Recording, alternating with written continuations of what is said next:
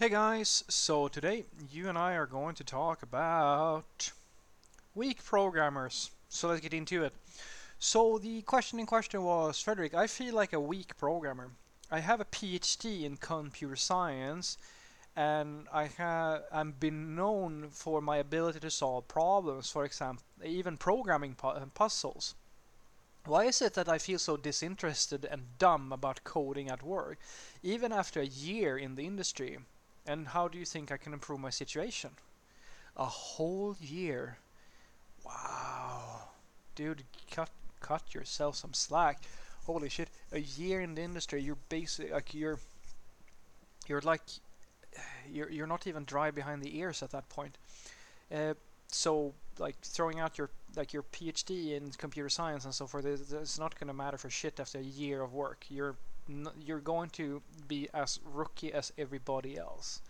It's re you, you you really have to drive this home. You need to nail this into your head.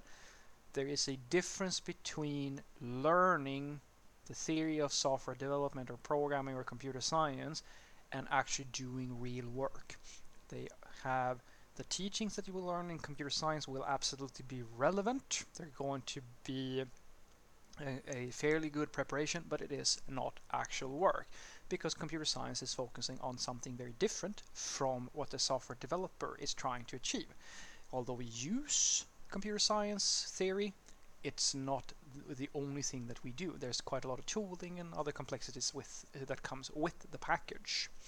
So, as to why you feel disinterested and uh, so forth by in work, uh, I'm just gonna guess here that you are a textbook problem solver, a puzzle solver. In other words, your emotional state and your own the only time that well you know yourself better than I do, but I'm just gonna guess that you are a person who gets happy when you get to work on a very hard or interesting problem. That's when you are really happy. And surprise, surprise, you are now realizing that it is not the sort of work that you do when you're at work. Because the sort of stuff that you do at work is usually either just trying to figure out how all these tools fit together, trying to figure out how the legacy of the system is working, trying to just remember like how you're supposed to do everything and so forth. You're just trying to understand the code base. You're not actually feeling as if you're working on a very high stakes, eh, interesting problem. And that is something that I can very, very deeply relate to because the and I think that a lot of developers can relate to this. There are some problems and some work that you do uh, on in the daily grind that is more fun than other stuff, but sometimes you get that special one. You get to work on something that is extra interesting. There is a I don't know. It can be some. It can be something from designing an algorithm that is going to do something really interesting, or automating something that is pretty interesting, or some new domain or new team requirement or something like that that pops up where you get to work with something that feels pretty darn interesting. The problem is sexy. It is a, it's a tough problem, and you know you're going to really have to think about that, and that gets you excited. And I think that a lot of people feel that way. And the thing is that we prepare our junior software developers as if that is every day. We uh, I like to say that we train our software developers as if they're preparing for the fucking Olympics, especially if you want to work in the FAANG companies. But the average grind is more like a slow jog. And in the beginning, a slow jog is going to be enough for you because you're simply not experienced enough to deal with much more. But it's not going to feel fulfilling to you. It's going to be good exercise and so forth. But what you really want in your hearts of hearts is to push it, to feel like you're pushing it, to feel like you're being all that you can be, and actually uh, using those theoretical skills that you got and like the hard skills as well, of course. Uh, all you you want to put yourself to the test and really push it, and that is something that doesn't come around all that much in an average software developer's life. Sometimes, absolutely, and if you're in the right company, is usually the, that is usually where you will find the most of this. So, what I suggest that you do if you feel disinterested uh, in in your place of work. It might be exactly what I'm saying. It might be that you actually just feel as if you're working on problems that don't seem all that seem that interesting. But I also want to kill your innocence a little bit and say that that's going to be the case for the vast majority of companies. Even if you get to work at a company where they have an interesting problem to make, you're not going to love every problem that you need to solve because the unfortunate reality of software development is that you will have days where you need to do something really really boring or you need to fix a bunch of bugs or you need to do shit that you don't like some things that don't feel interesting.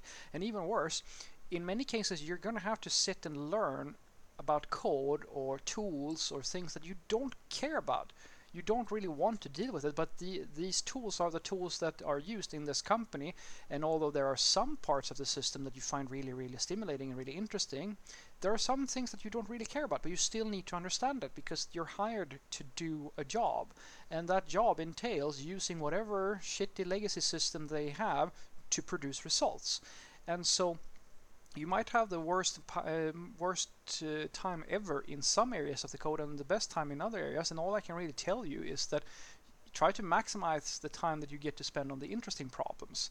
But you're I'm very sorry to say unless you really are working in some type of I don't know research research type of team and even in that scenario you're going to have bad days. You're not going to be able to feel stimulated about every single problem.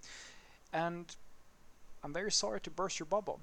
That's that is uh, it's just not reality. So what i want you to take away from this is that if you feel like you feel you feel in uh, disinterested at work and you don't really feel like uh, it's all that stimulating to work as a software developer. The only thing that I could suggest to you is that perhaps you are more interested in working on harder problems. And there are really, really hard problems that you can solve, but maybe not in your company, maybe not in your team. Maybe you need to actually uh, find a problem that is worth solving to you. And the part of about feeling dumb and at work and learning how, trying to learn how to just understand how the system works. Dude, you have one year of experience. That's not enough for you to be a master programmer. It's going to take time to learn all this stuff. And feeling dumb is part of the journey. And another part that is really sucky that you're just most of the time going to have to deal with is that in many cases you can't just do whatever you want. You actually need to take the good with the bad and you need to learn tooling and practices that you don't care about because without them you can't produce the results that you are hired to produce. It's exceedingly rare that you can just do whatever you want. And if you want to improve in this area, I highly suggest to you to start looking into problems that you find stimulating to work on because the rest of it is basically just doing the daily grind. You will improve if you just commit to the work that you are doing, but it's really hard for you and you're not going to improve all that much if you don't feel interested in the thing you do. It's going to take longer, you're still going to improve, but you're going to hate the journey. And loving the journey helps a lot if you want to get good at software development. Have a great day.